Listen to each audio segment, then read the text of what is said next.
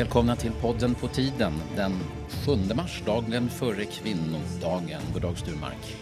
God dag, jag kunde inte sagt det bättre själv. Nej, det är jag helt övertygad om att du inte hade kunnat göra. Vi sitter på Klang Company, nej Klang Market menar jag. Company kom fram där. Var kom det ifrån? Kjell och Company som Det ligger ett, bredvid. det var ett underhållningsprogram i radion för 20 år sedan, Klang och Company. Ja, just det. Tror jag Och faktiskt. Klapp och Klang var också någonting. Med lite klapp och lite klang, Ja, just det. just det. lite slapp och inte dang. Ja, slapp? Nej, så gick det nog inte. Nej, stopp. Så gick det inte. Nej. Det var ett barnprogram. Ja, just det. Ehm, vad, ja, alltså, det, idag, idag är det onsdag och nu den här, den här skandaldomen i Solna tingsrätt som naturligtvis är överklagad och inte Mm. kommer att hålla i hovrätten. Men det, det får enorma följder för vår syn på rättsväsendet och hur partiernas han, hanterar nämndemännen. det är så konstigt det där tycker jag. Därför att det är ju, jag vet inte om du läste Mårten Schultz, professor i juridik, som skrev att det är ju inte nämndemännen som skriver domen. Och en, Mm, av, de, ja, jo. en av de här nämndemännen som friade mannen, inte kvinnan tror jag, utan den andra som var en man. Han säger att han står, står upp för att han tycker att han borde friat, men han tycker att domskälen är helt absurda, har han tydligen sagt i något uttalande. Vilket alltså innebär att han ett, inte har skrivit skälen till friandet, två, han påstår sig inte ens ha läst dem innan den publicerades, vilket är ju jättekonstigt. Alltså, Okej, så, Så det är ett mysterium här. Tar han avstånd från formuleringarna alltså? Ja. Det är han som heter Hassan Ja. Fransson. Ja, Ja, just det. Och jag vet inte, det kanske är en efterkonstruktion för att rädda sitt eget skinn. Det kan inte jag bedöma. Men det är, det är märkligt för att det är uppenbarligen inte nämndemännen som själva har skrivit motiveringen till sin friande. Nej. Jag såg Leif GW Persson i Veckans brott igår kommentera det här och han skrädde ju inte orden. men Han sa att den är det värsta han sett på 50 år och eh, den var så otroligt usel och sådär. Men han sa också att nog skulle man i princip, alltså normalt sett så är det ju verkligen inte så att nämndemän skriver domskäl. Eh, Men, men ordföranden skulle kunna säga att det här kan inte jag göra för att jag tycker det här är fel. Det får ni fan fixa eller åtminstone skriva ett underlag. Och, och gissningen är att de inte klarar av det de här nämndemännen att skriva ett underlag. Och, så tydligen har den här ordföranden som då djupt ogillar naturligtvis eh, om inte domen så i alla fall domskälen, har ändå så att säga varit den som har hållit i pennan om jag förstår saken rätt. Ja, ja, men det är det som är, det ligger ju sekretess på detta. Så det är ingen som vet vem som har lite pennan. Det har ju inte framkommit än. Nej, men det, om jag förstår saken rätt så är det alltid så i, i tingsrättsdomar där man har en jur, jurist och, och eh, flera nämndemän att eh, det är domaren, ordföranden så att säga, det vill säga domaren, juristdomaren som skriver. Det är så att det måste vara, det kan inte vara någon Nej, annan. det är möjligt att det är så. Men jag menar, det är ju fortfarande så att det kan ju teoretiskt sett vara korrekt att han borde frias. Så att säga. Ja, det kan ja, ju vara ja. bristande bevisning eller vad som helst. Det vet ju inte vi. Va? Men, men, men det är ju... Det, det, de som inte kan skilja på det, alltså att han möjligen skulle frias av, av allmän bevisbrist eh, och, och att domskälen är helt eh, Nej. orimliga och till, mot svensk lag, de, är slarviga. Det kan till och med vara så att han är skyldig till misshandel men ändå ska frias. Därför att bevisningen är för svag. Precis. Det är också två olika saker. Ja, det är två olika saker. Ontologi och epistemologi. Men, men, men det som är det stora problemet här är ju att en av nämndemännen, som är en kvinna, uppenbarligen hade en syn på äktenskapet och mannen och kvinnans roll som var helt oacceptabel. Mm. Och det har ju framgått så att säga på olika sätt. Och eh, hon har ju då sparkats ut ur Centerpartiet Ja. nu. Det gjorde de väldigt snabbt. De hade styrelsemöte. Det var tydligen, eh, de hade tur att det var ändå ett styrelsemöte då igår, fick jag höra. Och hon är alltså då gift med Mahmoud Aldebe som har varit ordförande i Sveriges muslimska råd och i andra stora organisationer. Och och han, argumenterat för sharia-lagstiftning i Sverige. Eh, Civilrättslig sharia-lagstiftning.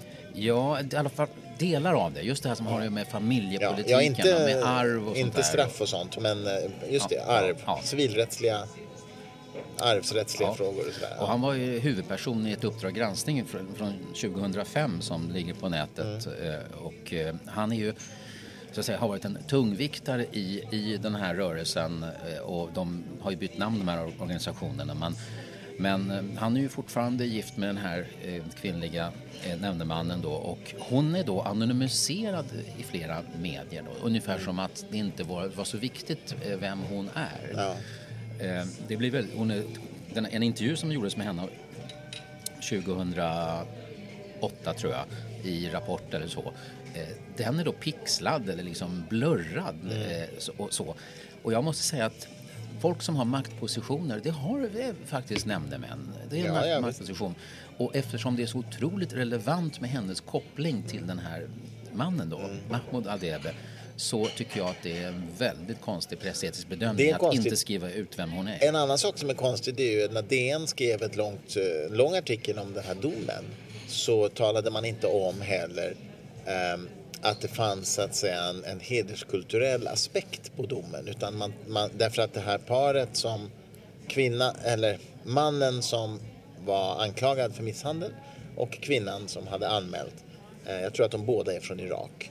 Eh, och Eh, den aspekten, normalt sett ska man inte publicera etnicitet när det inte är relevant. Men i det här fallet så var det ju relevant eftersom nämndemannens omdöme om den här familjen var att de kommer från en kultur där man gör så här. Man går inte till polisen, man ska gå till mannens Det var släktingar och så relevant. Så i det här Och- fallet var det ju relevant. Ja. Och det undvek DN helt och hållet. Så det blev ju en jättekonstig DN-artikel. Jag kommer ihåg när jag läste den för det stod så här.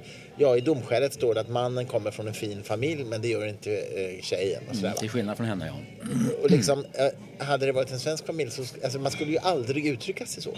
Idag. Nej, och framförallt Men för skulle 50 år sedan och, skulle man göra och även om man tyckte att det var en skillnad i på något vis eh, status, eh, kontakter och sånt där, Mm. då skulle man ju inte mena att detta påverkade trovärdigheten Nej, i ett, nej. eh, ett uttalande eller ett påstående om, om brott. Jag såg en annan artikel om de här nämndemännen där de också var anonyma. Men det intressanta var att, jag tror att det var SVT Nyheter förresten, eh, och då, då skrev de hen om den första nämndemannen eh, som ju det och hon, eh, vad heter hon, Ebtissalem eh, Aldebe tror jag ungefär heter hon. Det skrev man hem om den.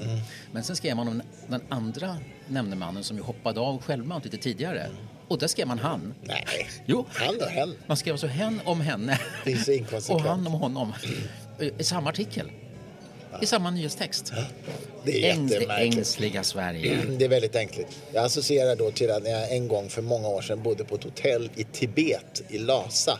Och på toaletten så fanns det, en, en toalett stod det män och på den andra toaletten stod det female. Det är ganska roligt. Jag tror det skulle stå non-men och sånt där. Nej, men female. Ja. En liten blandning av begreppsapparat. Ja, ja. Och det kanske är för de som inte är så litterata men de kan se att det är ett ena ordet är längre än det andra.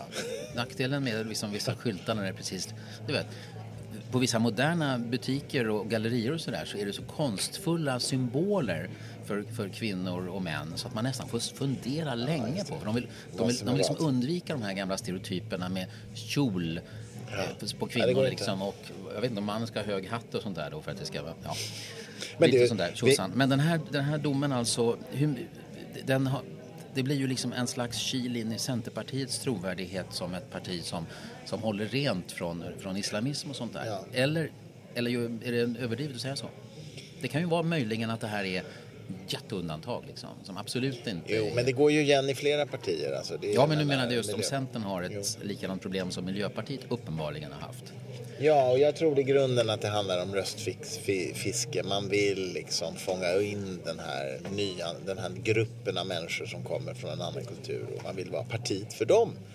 Att det är röstfiske, det sa den politiska kommentatorn Leif GW Persson igår i Veckans brott. Ja, men det är klart det är det. det, är- det är, och det, men det, på, det, påminner, det kopplar ju till den här famösa debatten mellan Maud Olofsson och eh, Jimmy Åkesson. I Godmorgon Sverige. Godmorgon Sverige för många år, flera år sedan.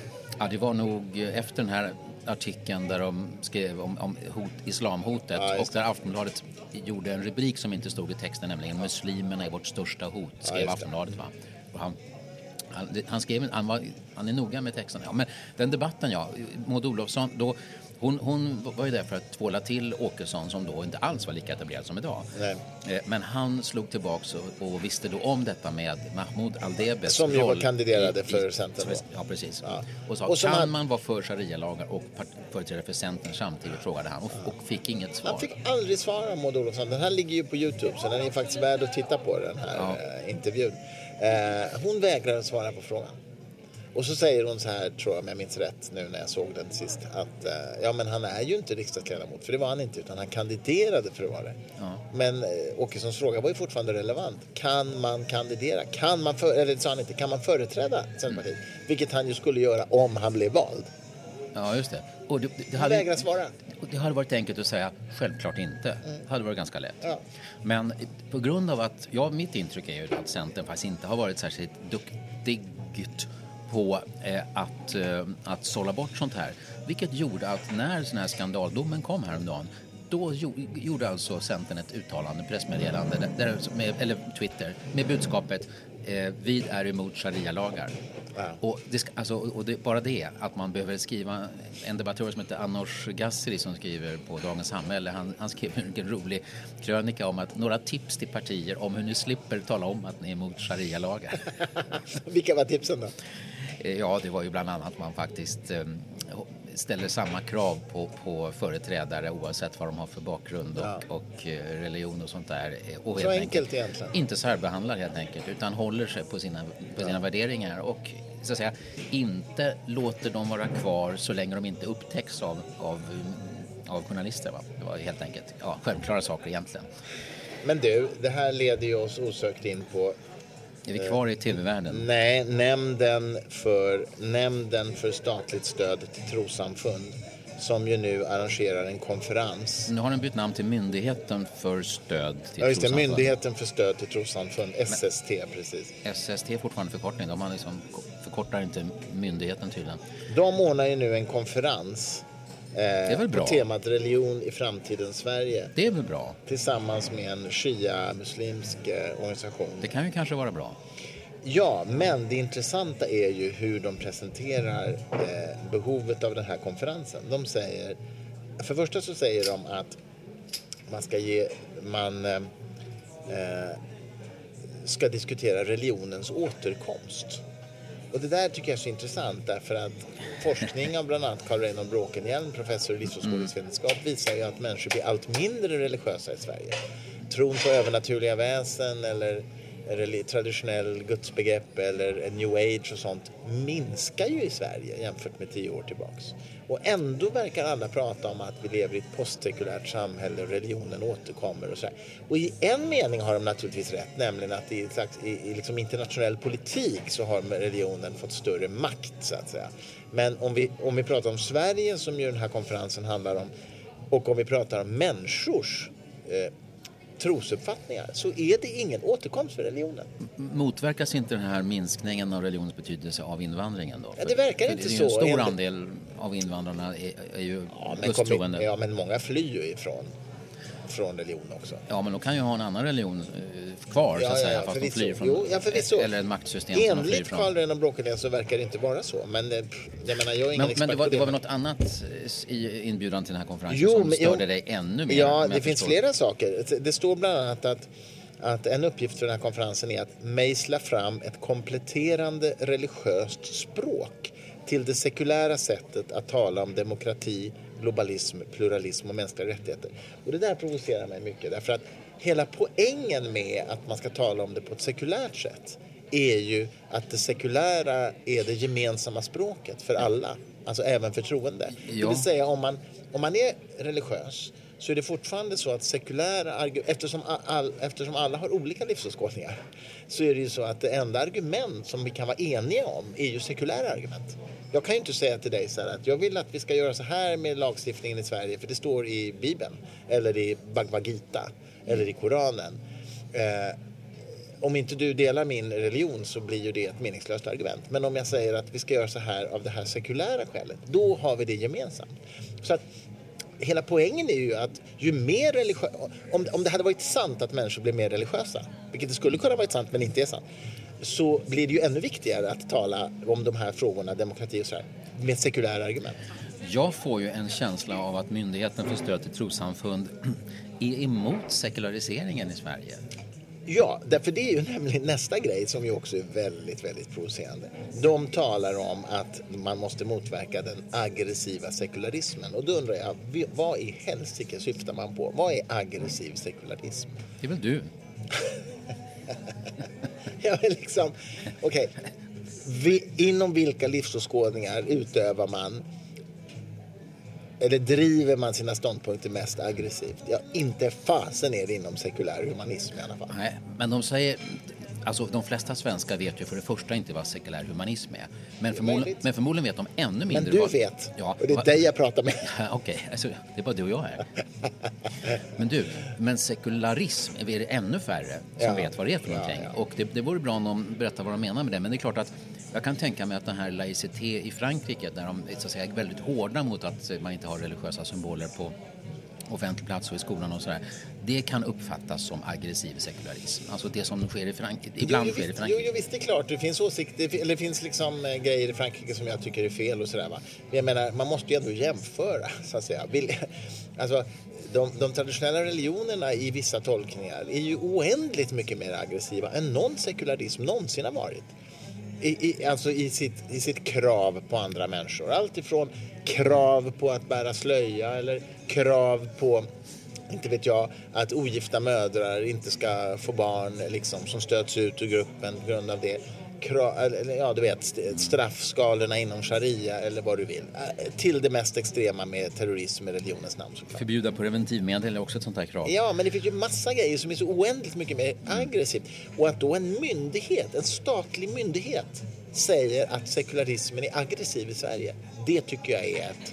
Men- det är jäkligt olämpligt. Mm, Men hävdar de verkligen att, att det generellt är så? Är det inte så att de, de vill lyfta fram om det finns eventuella exempel på aggressiv sekularism? Har, de verkligen, har de talat så svepande om det här som det låter på dig? Äh, De, de, Du verkar de, lite, nästan lite arg på, på myndigheten från början tycker jag.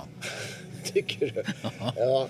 Alltså, det är ju en ganska konstig myndighet överhuvudtaget. Ja, ja, Därför de som med sitter i det här rådet är ju religiösa organisationer bara. Alltså, det finns ju ingen neutralitet överhuvudtaget. Det finns ju ingen representant för sekulärhumanism i den här eh, kretsen. De delar ut pengar till sig själva kan man säga. Mm. Ja. Vilket är ju jäkligt, jäkligt korrupt alltså. Eh, ni lyssnar till podden på tiden, eh, den aggressiva podden tror jag vi ska kalla den, nämna den tror jag den får heta. Den aggressiva. Imorgon är det kvinnodagen. Ja. Ja, den ska jag fira genom att gå på ett smart samtal på morgonkulan. Just nu minns jag inte vad det handlar om. Jag tror att det är ja. samhället och framtiden. Tidigt Men- som fan? Men kvinnodagen är ju, den, är, den har blir nästan allt viktigare tycker jag faktiskt med tanke på kvinnors rättigheter och det förtryck som vi ser ganska nära inpå. Så att, eh, men du, en annan sak, eller förresten, eh, det var ju ett annat tv-program, eh, som, eller tv-program, vi var inne på Ståna tingsrätt, men fallet Christer Pettersson har ju gått i Sveriges Television. Det har både du och jag sett. Ja, vi har sett det. Jag har till och med sett lite, så, vissa saker flera gånger. Och, eh, ja, du, ville, du var först lite för trött för att titta på den här, men jag, vet. jag sa det här... Sex delar liksom. Sex delar, men de bara 20 minuter. Jo, De jag vet. liksom men det är ändå två timmar. Det är två timmar av mitt liv, Staffan. Jag har bara ett liv.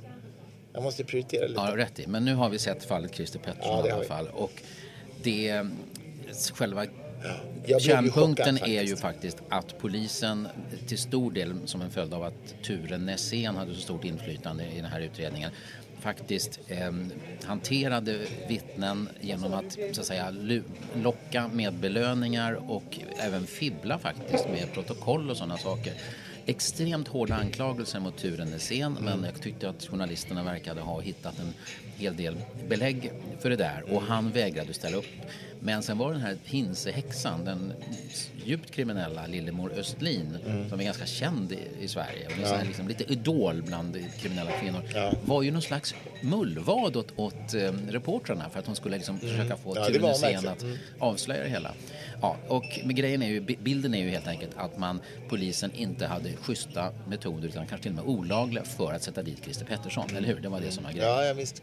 Och det, ja, de beläggde ju det väldigt väl, tycker jag, i programmet. Och jag fattar inte att det inte har blivit mer uppmärksamhet kring den här Uppdrag granskning-sviten. Nej, de flesta stora medier har inte liksom berättat vidare det här, vilket de ju ofta gör med stora avslöjanden. Jag tror om att Expressen hade om någon det. grej om det några dagar efter. Alltså, båda kvällstidningarna har de lyckats få intervjuer med Ture Nässén som var superanklagad men som vägrade, vägrade, vägrade. Men, men då när han förstod att han, som, hans anseende var ju nere i noll, om man nu tror på Uppdrag granskning. Eh, han valde då att liksom slå tillbaka i, i, i andra medier och det där är typiskt makthavare. Va? Att de blir anklagade och några som har bra research och kunskap va? och då vill man inte ställa upp för det mediet utan man ställer upp för någon som inte har den här researchen. ja, det, är, det, är, det är väldigt vanligt. Men mi- jag uppfattar inte att han liksom lyckades få Uppdrag granskning att framstå som, som osant. Men de flesta medier har som sagt inte brytt sig om den här affären. Det är, eh, Men vad kan förklaringen vara till? Dels tror jag det finns en trötthet. Man Ja, orkar inte ja, harva ja. Pettersson igen. Och man är lite trött på alla rättshaveristiska privatspanare, tror jag.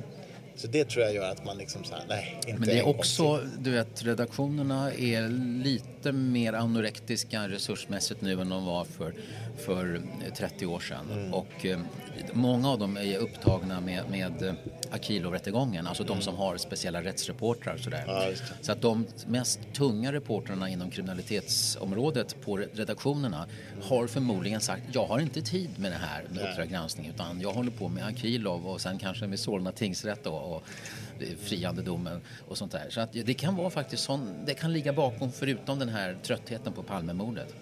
Ja, nej, men det, det är fullt möjligt. Det är fullt möjligt. Men vad tyckte du om själva programmet då? Liksom berättelseformen då? Med, det var ju liksom gjort som en deckare liksom. Mm. Ja. Och reportern satt men det var ju därför jag- med lite jag såg ju- ljus och sådär. Jag såg ju första halvan och det var då jag ringde dig och sa jag orkar inte kolla på det här för det är så segt. Men, men, då, då, då, då, men du tvingade ju mig att göra det Ja. och jag blev ju med, jag blev ju rätt chockad över de här avslöjandena. Så det blev ju jätteintressant när man kom in en bit i det faktiskt. Men eh, ja, vad ska jag säga? Man hade kunnat göra det hälften så långt. Det är ju mycket utfyllnad. Du måste tänka på procenten vet du. Att, att pengarna måste ge ett visst antal timmar. Men det, det, Procenten? pos, ja, ja. Har du talfel? Såg inte du på Nöjesmassakern? 19 Det här är ju Sven Melanders gamla figur med, tillsammans med Jon Skolmen. De satt ju där på, på Mallorca eller Kanarieöarna och skulle dricka drinkar och få så mycket alkohol per, per krona eller per peseta som möjligt. Man måste tänka på procenten. Ja, just det. Ja, just det. Ja, okej. Ja, den, den referensen, ref, referensen, den bara liksom flög förbi dig. Den flög förbi mig. Ja, det hade jag inte koll på. Jag kan Yrrol. Blanda inte in mig i vårt förhållande. Ja, den kan, ja, just det. Den kan jag däremot. Kåt, glad och tacksam. Är det också. Yrrol också? Ja, vi- visst är det det. Okej. Det är liksom det enda han begärde av sin fru. Du, eh, det här är alltså podden på tiden och eh, vi är glada för er som lyssnar. Vi har inte riktigt förstått Nej. hur många som Det lyssnar. är så otekniska. Men jag har, jag har, vi får ju såna här rapporter en gång per månad som jag inte kan läsa där det handlar om unika besökare och sånt där. Vad står det där då? Ja, och den här är den senaste, den kom första mars. Och då står det att vi under februari så hade vi 8743 unika besökare. Eh, Antal besök var 64 000 drygt. Eh, Och 7,41 besök per besökare. 64 000? Ja, Nu besök, du. ja, besök. Det är inte samma sak som att man lyssnat Nej, jag på, fattar. på, Men jag, på våra... jag är ändå imponerad. Ja, jag är försiktig eftersom jag, inte, jag är rädd att det här är att man blåser upp eller att man får en, Men det kan vara så. Sen står det så här, antal sidor då. Du menar att det här kan bli en poddbubbla? En poddbubbla. Uppblåst podd. 128 719 sidor. Träffar 163 016. Nej. Eh, Det kan inte stämma. 2,51 t- 2,51 träffar per besök. Och byte då, hur mycket liksom eh, datamedia, alltså, eller vad det heter. Ja. Åt- 208,82 gigabyte. I genomsnitt 3,3 megabyte per besök. Det, då, om man, då, det, eftersom vår podd brukar ligga på sådär 60 megabyte någonting när man lyssnar Det på många som slutar MP3. lyssna efter en Nej, det här är superintressant. Så måste det betyda att många av besökarna inte lyssnar. Ja, just det. Okej, min många lyssnar inte alls. Utan de, Vi tror att de som börjar lyssna lyssnar klart. Visst tror vi det- det? Visst tror vi det, Stefan? Ja, det tror vi. Men, det, men det, vi har ju nya bilder på oss själva också. Ja, Det kan ju det vara kan så att, att det är bilderna som gör att det är så otroligt många Hörru du, det där var lite väl självupptaget. Alltså, det, var, var det över gränsen? Ja, det tycker Ja. Det här får vi klippa Men, bort. men det här får vi klippa bort, ja. Det tror jag inte vi kommer göra. För att det, det här det hör, tillhör transparensen. Ja, det har du rätt i. Jaha, Ja, det har du rätt i. Ja, men det, det där, kan inte någon duktig lyssnare som kan analysera sån här statistik berätta för oss om vi ska vara glada och Ja. nöjda just det. och tacksamma? Och i vilken eller riktning inte? ska vi vara glada i så fall? Ja, precis. Det är fantastiskt om vi har många lyssnare. Ja, Vi har ju aldrig riktigt förstått vilka som lyssnar på oss. Så. Vi har ju inte direkt gjort någon marknadsanalys eller målgruppsanalys om man säger så. nej, men vi får en del ryggdunkningar och sånt där. Så Ja, det får vi och vi pratar på om det vi tycker är intressant att prata om och så tänker vi att det är alltid någon som tycker det är lika intressant som oss. Ja. Eh, häromdagen så skrev statsvetaren Andreas Johansson Heinö på Timbro en text om Kristdemokraterna. Allt svårare att motivera KDs existens. KD är djup kris, skriver han. Och något som jag tycker är intressant när han beskriver när de har gjort sina förflyttningar under årens lopp så menar han att de alltid ser till att förbli i otakt med samhället i övrigt på något vis. De, de hamnar så fel. Nu är de ju verkligen hotade att åka ut och sådär. Så att eh, det, det verkar som om KD nästan har en slags dödslängtan då om man ska tro på Johansson Heimers Psykosomatisk dödslängtan, ja precis. Ja. Ja, som Freud skulle kalla det. Um, ja, Han skriver till exempel så här, va? Vet, när de skapades det här så var det ett parti för kristna väljare och när, i början på 60-talet. Eh, och eh, då, så, eh, då var de väldigt mycket otakt med tiden när de kom, kom in. Va? Idag när religionsfrågor för första gången är i centrum av svensk samhällsdebatt då, när religiös identitet blivit en politisk fråga, när alla pratar värderingar Ja, då har Kristdemokraterna gått vidare från det de hade då, som kanske hade varit mer rätt. Va? Partiet har sekulariserats. Kristendomen har åtminstone ungdomsförbundet ersatts av konservatism. Och profilfrågan inför valet tycks bli förstatligande av landstinget. Tiderna förändras men Kristdemokraterna förblir i otakt, skriver han. Ja, nej, men det ligger nog mycket i det. Va? Jag, jag tycker ju att Kristdemokraterna numera har en väldigt kompetent partiledare. Va? De har ju de ska ju inte byta partiledare utan det är partiledaren som ska byta parti tycker jag. För att hon skulle behövas på andra platser. Jaha, ska Ebba Busch Thor gå in i ett annat parti tycker du? Ja, men hon är, jag tycker att hon är, hon är bra liksom. Hon är duktig. Jag delar ja, inte hennes åsikter. Väldigt duktig kommunikatör. Ja, jag menar det. Hon Även om hon inte känner till Selma Lagerlöfs bästa böcker. Det, det var ju en allmänbildningsfläck eh, som heter duga. Men hon... Gud vad de... Ja, nu drar de på. Det är U2 här, men det är väl härligt. Within, without you, within you, without you. Heter låten? Jag vet inte. Jag är, ingen, jag är, inte, så, jag är inte så bra på Youtube. Nej, men du kunde slå fast att det var de i alla fall. Ja, det hörde jag. Ah, ja. Bono, ja. Ah. Um, precis. Och... Um, Uh, var var jag någonstans? Jo, alltså Ebba Busch Thor är ju väldigt kommunikativ och hon, hon är ju skicklig på att föra fram sina politiska budskap. Jag ja. delar ju dem, inte alltid, ibland gör jag det faktiskt. Hennes syn på identitetspolitik och sådär delar jag ju. Eh, hon har också haft modet att gå emot partitraditionen när det gäller synen på hbtq-frågor och sådär, vilket jag tycker är tufft. Hon är ju liksom en ny generation ja, men är, men är det inte så här att uh, det finns ju en, en konservativ um, opinion i Sverige som inte alls tycker att man ska lika behandla homosexuella när det handlar om adoption. Och ska, är det inte bra om det finns ett parti som företräder den opinionen? Måste alla partier vara lika hbtq-progressiva? Nej, alltså, nej, men alltså det, ja, men det, nu, det tycker jag är en annan fråga. Jag menar, jag är ju för yttrandefrihet. Man får ju säga att homosexuella ska skickas i fängelse också om man vill. Men, eh, men jag tycker ju att det är en fullständigt puckad åsikt. Ja, ja. Det, det finns det... ju ett parti, Kristna Värdepartiet, som ju åtminstone en del anhängare till dem tycker att det ska vara fängelsestraff på, mot homosexuella jag menar, det är ju så koko så det, det, det, det, finns ju inte ord för hur koko det är. Ja. Men, men eh, det är klart att man har yttrandefrihet. Du, det, det dök upp häromdagen en, en tweet från Kristna Värdepartiet som var några år gammal. Ja, alltså i sån här Facebook för ett år sedan eller för fem år sedan. Var så, jag, jag, tror du kommer ihåg den, men jag berättar De, de, de skickade alltså ut en tweet från Kristna Värdepartiet och så står det så här Eftersom vår ordförande är bi så kan vi behöva en del tips och råd från, från er andra här på Twitter. Men det var en fejk. Nej, de skrev fel. De skulle skriva ny. Vår ordförande är ny, men det blev bi istället. ja, just. I Kristna Värdepartiet. Och den var ju super-RT den där grejen. Det var någon som hade sluntit alltså. Med jag har ju debatterat med deras partiledare, eller tidigare ja. partiledare ja, en gång. Ja, ja, vi pratar om. Uh, nu, är det ju ny, nu är det väl Mats Selander som är partiledare tror jag. Honom har jag i och för sig debatterat med många gånger också. Så, nu ska vi inte prata om dig, nu ska vi prata om mig. Vad tycker du om mig? Staffan Doppi. Stoppa grundlagsändringen är ja, ett annat där. upprop som eh, jag har uppmärksammats eh, på. Först tyckte jag det verkade så tråkigt. Eh, men Johan Westerholm då på ledarsidorna.se, han är en, en av dem som verkligen går i bräschen för det här. Mm. Jag, jag, gissar att många av våra lyssnare inte har hängt med här riktigt. Men skulle du kunna ge en liten sammanfattning av vad det handlar om? Ja, men man vill väl helt enkelt begränsa yttra, eh, vad heter det, offentlighetsprincipens tillgängliggörande av material för människor som inte är formellt sett eh, journalister. Ja, eller prof professionella, professionella, aktörer ja. använder man som ja. ännu flummigare ord än journalister. Ja. Men alltså tydligen är det för det är väldigt mycket som finns tillgängligt från myndigheterna, öppna handlingar och sånt där. Men och då finns det ju både organisationer, föreningar och kanske mediehus som skulle vilja sätta ihop det där och erbjuda för sina läsare ja. till exempel. Och det kommer då att Ja. att stoppas enligt det här förslaget till grundlagsändring. Och en del menar ju då att, att eh, för det första så börjar man begränsa en jätteviktig del, offentlighetsprincipen. eh, lika behandling och eh, tr- tryckfrihet och tillgång, informationsfrihet heter det egentligen. Det handlar om tillgång till information. Eh, och eh, det är ju dessutom, alltså grundlagar ska man ju helst inte ändra menar, det ska man göra sällan och, och det ska framförallt inte vara sådana ändringar som öppnar för att kommande regimer i svensk politik ska kunna missbruka saker och ting. Va? Eller så.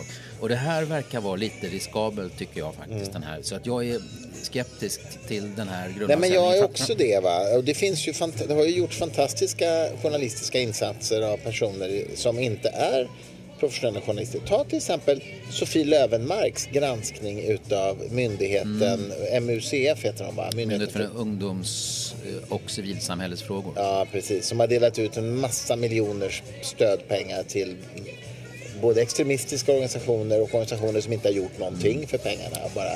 Men hon, Och är ju ja, forskare grej- och bloggare. Hon kan räknas som en professionell aktör. Ja, men hon är inte det. Alltså, hon är ju inte professionell journalist i den meningen. Alltså, hon har ju gjort ett jättebra jobb. Så jag menar absolut inget negativt med detta. Tvärtom.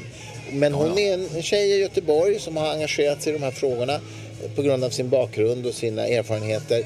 Hon jobbat i restaurangvärlden liksom och sen så satte hon sig ner och gjorde, började ta ut de här eh, alla offentliga dokument som fanns från den här myndigheten och granskade och skrev fem eller sex eh, artiklar. Eh, och, och, och, och, alltså jag såg ju ett, en seminarium där, hon bemött, där hon mötte generaldirektören för den här myndigheten. Och där Ja, hon det. fullständigt sopade mattan med den här generaldirektören. Alltså, hon, hon, gjorde, hon gjorde bort sig totalt, generaldirektören alltså. Inte Sofie, tvärtom. Hon vann va? Ja. Och, och generaldirektören säger till och med så här. Ja, för, för Sofie Löwenmark säger då så här att ni har ju inte kontrollerat vad de här pengarna går till. Och generaldirektören säger ungefär så här att ja, men vi har inte så ekonomiska resurser för att göra en sån granskning. Vi har inte sådana resurser som du har haft, säger hon. till en tjej som jobbar. Lena Nyberg hette generaldirektören. Till, till en tjej som jobbar liksom i barerna på restauranger i Göteborg och gör det här på sin fritid. Ja. Alltså det är så provocerande. Hon gjorde ett fantastiskt jobb, Sofie Löwenmark. Ja, och detta var ett inlägg alltså i debatten göra- om grundlagsändringen. Ja, därför alltså. att hon hade inte fått göra det om, om den här lagen hade trätt i kraft. För då hade hon inte fått tillgång till de dokumenten kanske. Det var ju rena brandtalet, Christer. Ja, ja, men alltså, ja, vad fan. Ja. Stoppa grundlagsändringen. Är det, är det poddens eh, inställning tills vi hittar en ny? Ja, jag tycker det. Tills jag får höra argument som får mig att ändra mig. Och nu lyssnar vi till... Den, Lambada är det inte, va? Utan det. Nej, Utan, I alla fall lite...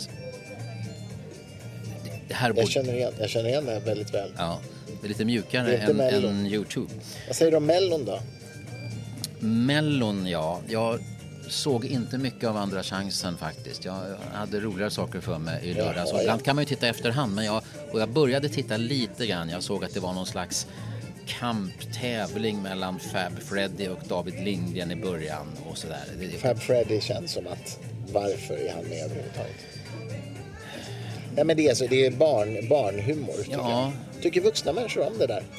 Det, det, det är väldigt många som sågar Mellon i år och jag vet inte Däremot- är David Lindgren jätteproffsig tycker jag. Och jag. Disclaimer ska jag säga direkt att jag känner honom så att jag är inte partisk, eller opartisk menar jag. Nej. Men, eh, men jag tycker han är jävligt professionell.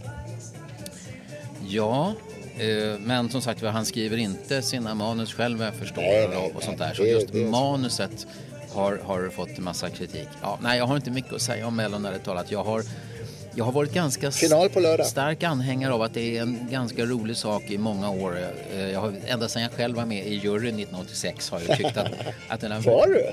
Ja, som tog ut de tio finalbidragen. Ja, det var jag som tog Dover Calais och Är det här du kallar kärlek och, och Lena Philipssons genombrottslåt Kärleken är evig. Är det sant? Plus ABC med Anna Bok. Nej. Jo, Men det var väl ändå en plump i protokollet? Ja, ser. nej, ABC du i mina tankar. Det tyckte du var en bra låt. DEF, Det är Staffan Doppings musiksmak. GHI, jag känner ingen där. Jag känner inte dig. Matematik. Ja, där ska jag smaka på det. Jaha. Eh, ja, ehm, jo, hörde du på fredagsintervjun med Henrik Ekengren Oskarsson, Sveriges främste Mannen, valforskare? mannen som skapade begreppet åsiktskorridoren. Ja, det gjorde han 2013 på hösten. Ja, jag hörde den. Det var intressant. Eh, och Han han, lite- han tycker ju liksom att det är bra när man diskuterar saker och ting i sak och, och inte liksom dumförklarar och kallar folk för rasister och psyksjuka för att de tycker annorlunda. Ja. Och sådär. Det finns en poäng med det. Jag blockade poäng. förresten en person igår på Twitter, det är jätteovanligt. Jaha. Ehm, men eh, Varför då? Vad skrev hen? Jag kommer inte ihåg riktigt just nu, men eh, jo, det, det var intressant för att jag hade nämligen RTat en tweet av Susanne Nyström som skriver ledarartiklar, ledartexter i Eskilstuna-Kuriren.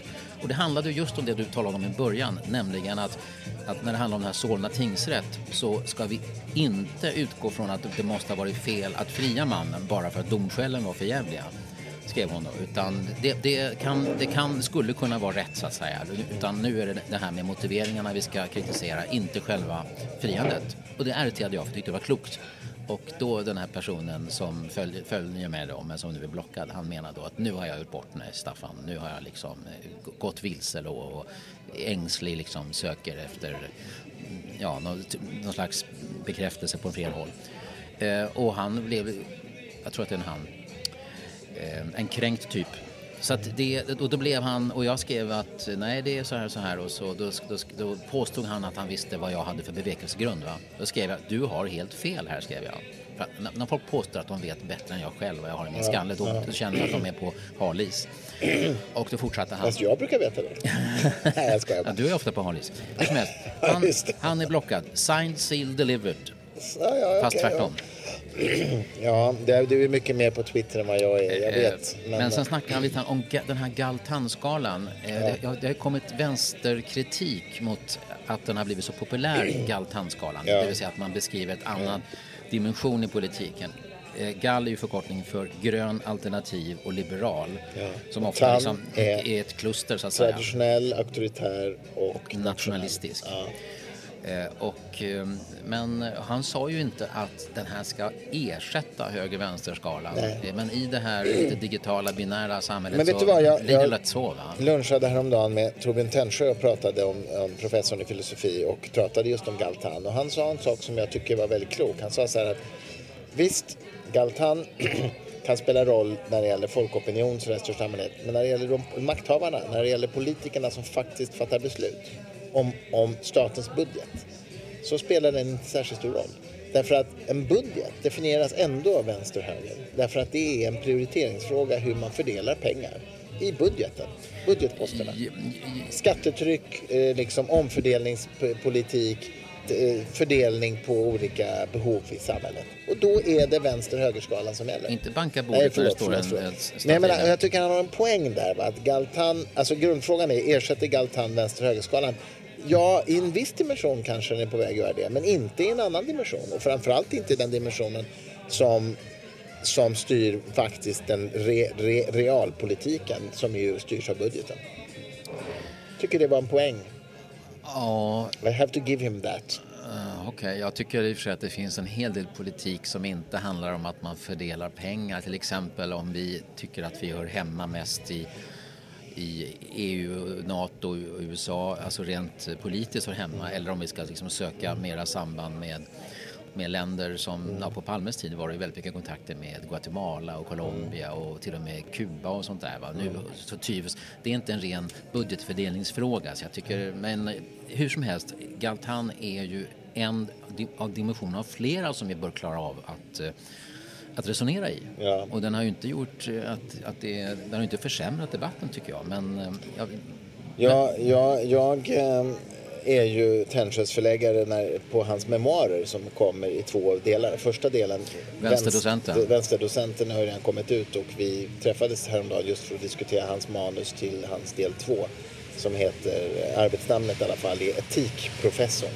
Och det är ju faktiskt rätt kul. Han skriver väldigt bra måste jag säga och den är ju mycket mer aktuell för den handlar om saker i närtid. Ja. Och det är ju rätt blodigt alltså. Han, blodigt. Ja men, ja, men Tännsjö säger ju vad han tycker i alla lägen. Va? Ja, Och just det. eh, det är rätt många människor som får både ris och ros. Han är för abort av allt möjligt va?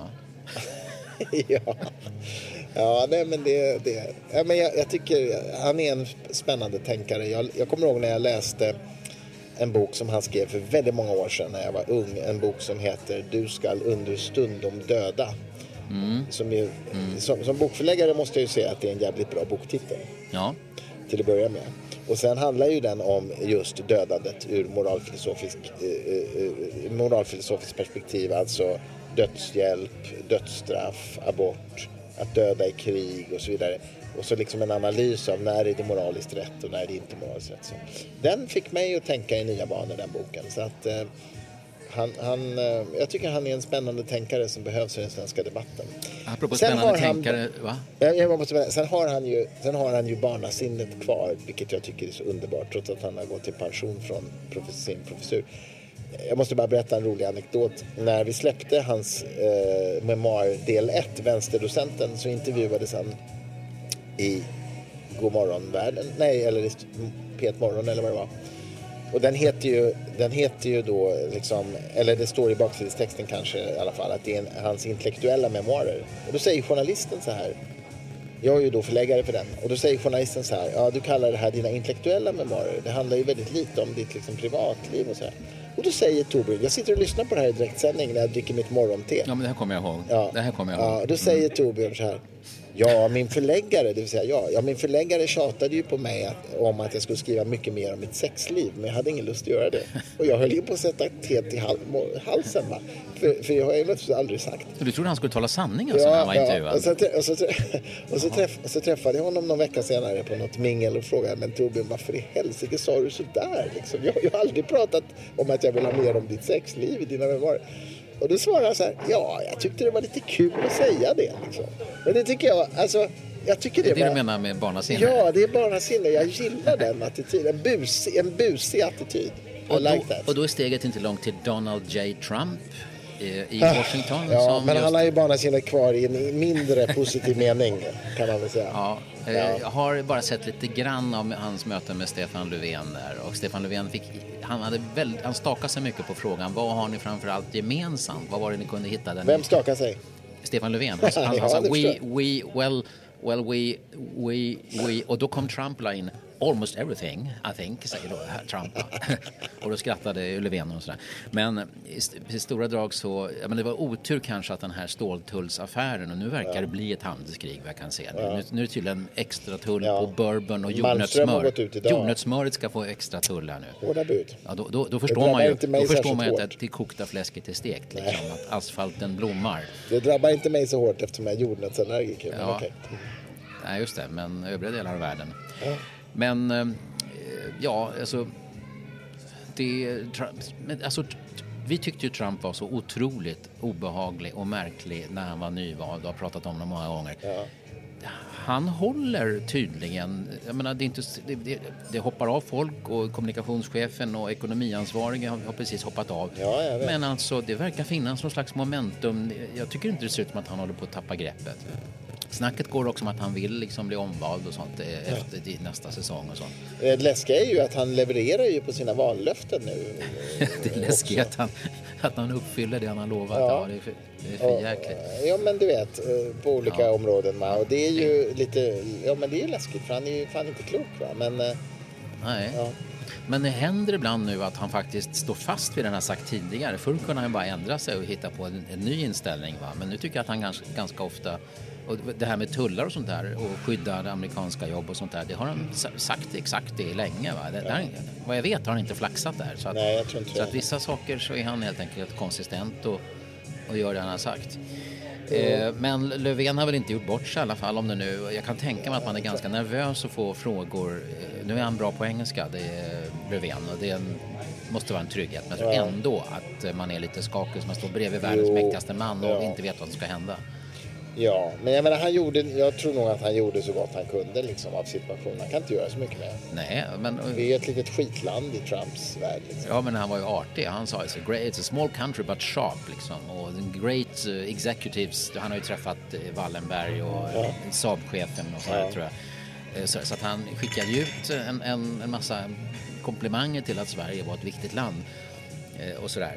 Eh, plus, och det tror jag rätt, jag tror att det handlar delvis om säkerhetspolitik och, Ja. eh, och alltså försvarsindustrin i Sverige, Ja. dess, den transatlantiska länken. Och jag tror personligen att den här länken som jag tycker att man borde förklara mycket mer populärt så att folk förstår vad, vad som menas med den transatlantiska länken. Ja. Men jag tror, och jag säger tror för jag är inte 100% säker, att det faktiskt är jätteviktigt för vår trygghet och säkerhet i, i Sverige att vi har den här länken. Ja. Jag tror faktiskt inte att det det leder ju till en slags att vi tvingas så att säga, vara inblandade i saker som vi kanske tycker illa om. Va? USAs sätt att, att, att, hantera diktaturer och maktpolitik är man ju inte så glad över egentligen. Men vår säkerhet kommer väl allra först, alltså att vi kan skapa vår egen statsskick och kunna försvara det. Så jag, jag tror att det verkar som att Trump i alla fall i det fallet inte något Visserligen har ju USA i flera år minskat sitt, sitt, sitt intresse för Europa, både ekonomiskt, ja. militärt och politiskt. Och det kanske inte är jättebra, men man får en känsla av att det är nog nu, att, inte, att de inte kommer fortsätta på det, utan att någon slags halvstabilitet. Det är i alla fall mitt intryck jo. av det hela. Du, jag måste få ta upp en annan sak. Vi, eh, vi gör ju som du vet på mitt förlag Fri Tanke eh, så gör vi ju pisamtal på Kulturhuset då och då. Och den 28 mars så har vi ett prissamtal om alternativmedicin och kosttillskott och sånt där. Som ju är en eh, stor industri eh, med väldigt mycket pengar. och det har blivit ett jäkla liv, jag höll på att svära nu men jag ändrade mig, eh, på Facebook om vår eh, om den panel vi har satt samman för den här diskussionen. Det här är ju ett projekt vi gör tillsammans med Kungliga Vetenskapsakademin. Så att ja. för oss är det jätteviktigt att det här ska vara ett vetenskapligt samtal om de här grejerna. Och då har vi alltså Dan Larhammar som är professor i molekylär cellbiologi och kommer att tillträda som KVAs preses nu i sommar. Maria Alsen, du vet som har skrivit den här boken Frisk utan flum, medicine mm. doktor i biokemi, kostrådgivare. Mats Lekander, professor i hälsopsykologi. Och, och jag ska vara moderator då. Och folk är så förbannade på att vi inte har någon, som de säger, representant för alternativmedicinen i den här panelen. Jaha. Och det där är intressant därför att jag ska höra vad du säger som, som PR-människa. Alltså, vi ska ju inte skapa falska balanser. Det är, ju det vi har försökt lära journalister, du och många andra. Att man, man kan inte i varje fråga där det faktiskt råder vetenskaplig konsensus, till exempel om att homeopati inte fungerar, vilket du gör, så kan man inte ha en diskussion där en person förespråkar homeopati. På samma sätt som om vi pratar om förintelsen så måste vi inte ha en förintelseförnekare med i panelen bara för att skapa balans. Det, det funkar inte så. Men det här verkar människor inte förstå. Utan man blir jätteupprörd över att man har en panel som alla företräder det vetenskapliga perspektivet på det här. Mm. Vad säger du om det?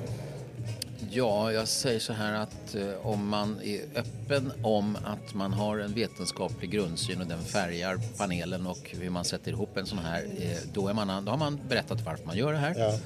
Eh, och det hänger ihop. Sen, så det är väl bra. Jag skulle tro att många alternativmänniskor eh, de anser för det första att eh, det är för fel att ha en sån vetenskaplig syn. De menar helt enkelt att det finns andra metoder än vetenskapen som når fram till sanningen som de vill tillföra.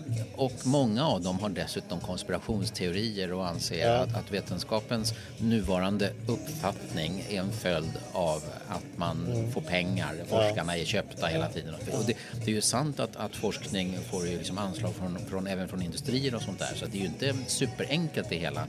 Eh, men eh, de flesta forskare har det dyrbaraste de har att förvalta är alltså sitt anseende och ja, sin dessutom är det ju, Ja, dessutom är det ju så att om en forskare påstår, påstår någonting så kommer ju andra forskare vilja knäcka det så att säga om de kan. För ja, det, det ingår ju... ju i kulturen så att ja, säga, ja, i vetenskapliga kulturen. Men det, det, det, har många missat. De tror, ja. Och så tror de dessutom så här att när de hittar någon gång att ja, men här är inte forskarna riktigt eniga säger de. Ungefär som att det skulle vara ett avslöjande om att det är fel på forskningen. Nej, det, det, de, de forskarna ser ju till att, att leta efter efter om det kan finnas hål ja, och sånt. Visst. Och det innebär ju ibland förstås att man hittar ett hål och ibland visar det sig att kritiken var ogrundad. Så att det, vet, det, skriver, det feltolkas hela tiden. Här skriver någon till exempel så här. Eh, vem har bjudits in som representant för den alternativa sidan?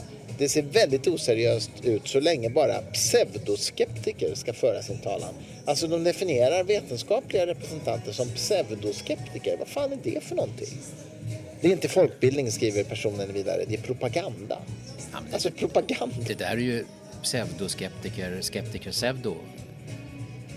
De, de där typerna. Det, det är ju pseudo, pseudo. Ja. Eller skeptiker, skeptiker. Ja. Du, innan vi nej, det- avrundar det- eh, Jaha, så har ju redan? Martin Timell är ju namngiven precis överallt och blev igår åtalad för våldtäkt. Den här badtunneincidenten. Och, eh, det, och han är ju långt ifrån dömd eh, men eh, i, i medierna är han ju ganska illa åtgången och hans eh, liv är nog ganska jävligt idag om jag förstår saken rätt. Jag, jag, jag såg kvällstidningarnas första sidor innan jag gick in här på restaurangen och i, båda har idag att på den här festen när den påstådda våldtäkten ska ha inträffat på hans landställe 2008 mm, så står det så här Martin Timell gick omkring naken på TV-festen. Ja. Eh, och eh, frågan är då, jag antar att motivet till att man skriver den här saken då är att han är åtalad. Då menar man på något vis att det finns ett allmänintresse och, och det är sådär. Det är en stor händelse som berör en, en, en person som har varit mäktig.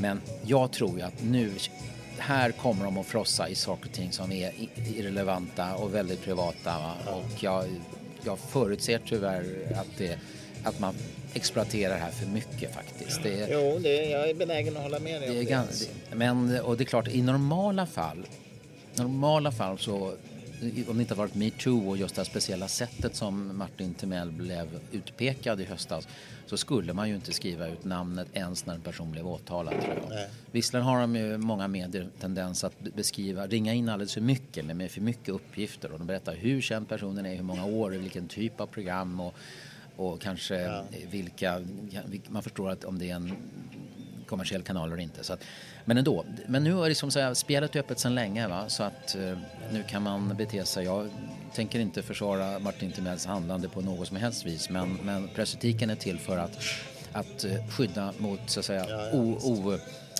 oetisk publicitet som skadar för mycket relativt allmänintresset. Så att, men det lär fortsätta. Jag har en känsla av att det inte går att stoppa nu. Och det måste vara fruktansvärt plågsamt för de inblandade. Ja. Inte alls bara personen själv.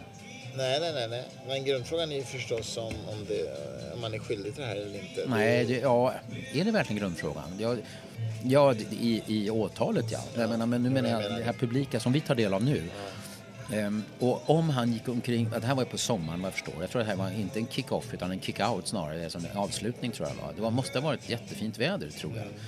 Eh, Och så det är möjligt att nakenheten hade att göra med vädret eh, och möjligen en slags frimodighet. Kan också ha med berusning att göra. Jag vet inte, men det är ju inte säkert att vi kommer närmare sanningen om vad som skedde i badtunnan genom uppgiften att han gick omkring naken. Nej, nej, nej.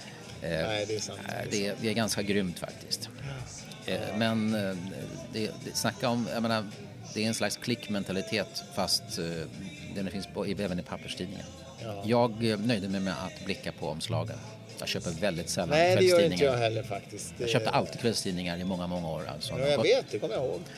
Så länge har vi känt varandra. Ja, ja, 50 öre kostar Expressen när jag började köpa den. Expressen läser jag i Readly. Digitala tidningstjänsten. Där Det gör det? Expressen. Ja, så du läser alltså Ja, alltså jag- Pappersexpressen fast på din padda? Ja, alltså ibland, men inte alltid. Där finns ju massa olika tidningar i Readly. Ja. Så ibland kollar jag. Det Så du är- kommer läsa om den här nakenfesten sen på din? Ja, ja, nu känner jag att jag måste gå hem och göra det faktiskt. Så nu får vi ta slut hörru. Tack för idag Staffan Dopping, podden på tiden. Christer Sturmark, tack ska du ha. Hur mycket tid har du kvar förresten på Humanisterna? Du ska avgå snart. Ja, 21-22 april är det kongress och det är... En och en halv månad knappt alltså har du Ja, jag är kvar kvar på, den, på denna post. Efter 13 år. Det är märkligt. Men det är, det är skönt och vemodigt samtidigt. Blir det avtackning på Stockholms slott? det tror jag inte. Men eh, eh, valberedningen har föreslagit nu eh, min efterträdare och det är inte offentligt ännu vem det är. Men jag kan säga så mycket som att jag är otroligt glad om det blir den som de har föreslagit, vilket ju kongressen avgör. Då är jag så lugn och trygg med att lämna ordförandeskapet. Vem är hen? Hen kommer jag att avslöja i en kommande podd. Hen-podden. Vi försöker nu att podda varannan vecka. Ja, det tycker jag minsann. Ja, det är inte så Det är det lätt. minsta man kan begära. Ja, och framförallt när du eh, slutar Humanisterna så ska du ha ännu mer ledig tid. Det, Ja, det, det, det är din kalender som krånglar. Eoner av tid kommer jag få då. Ja, ja, självklart. Bra. Tack för idag. Tack Vi hörs snart. Hej. Hej.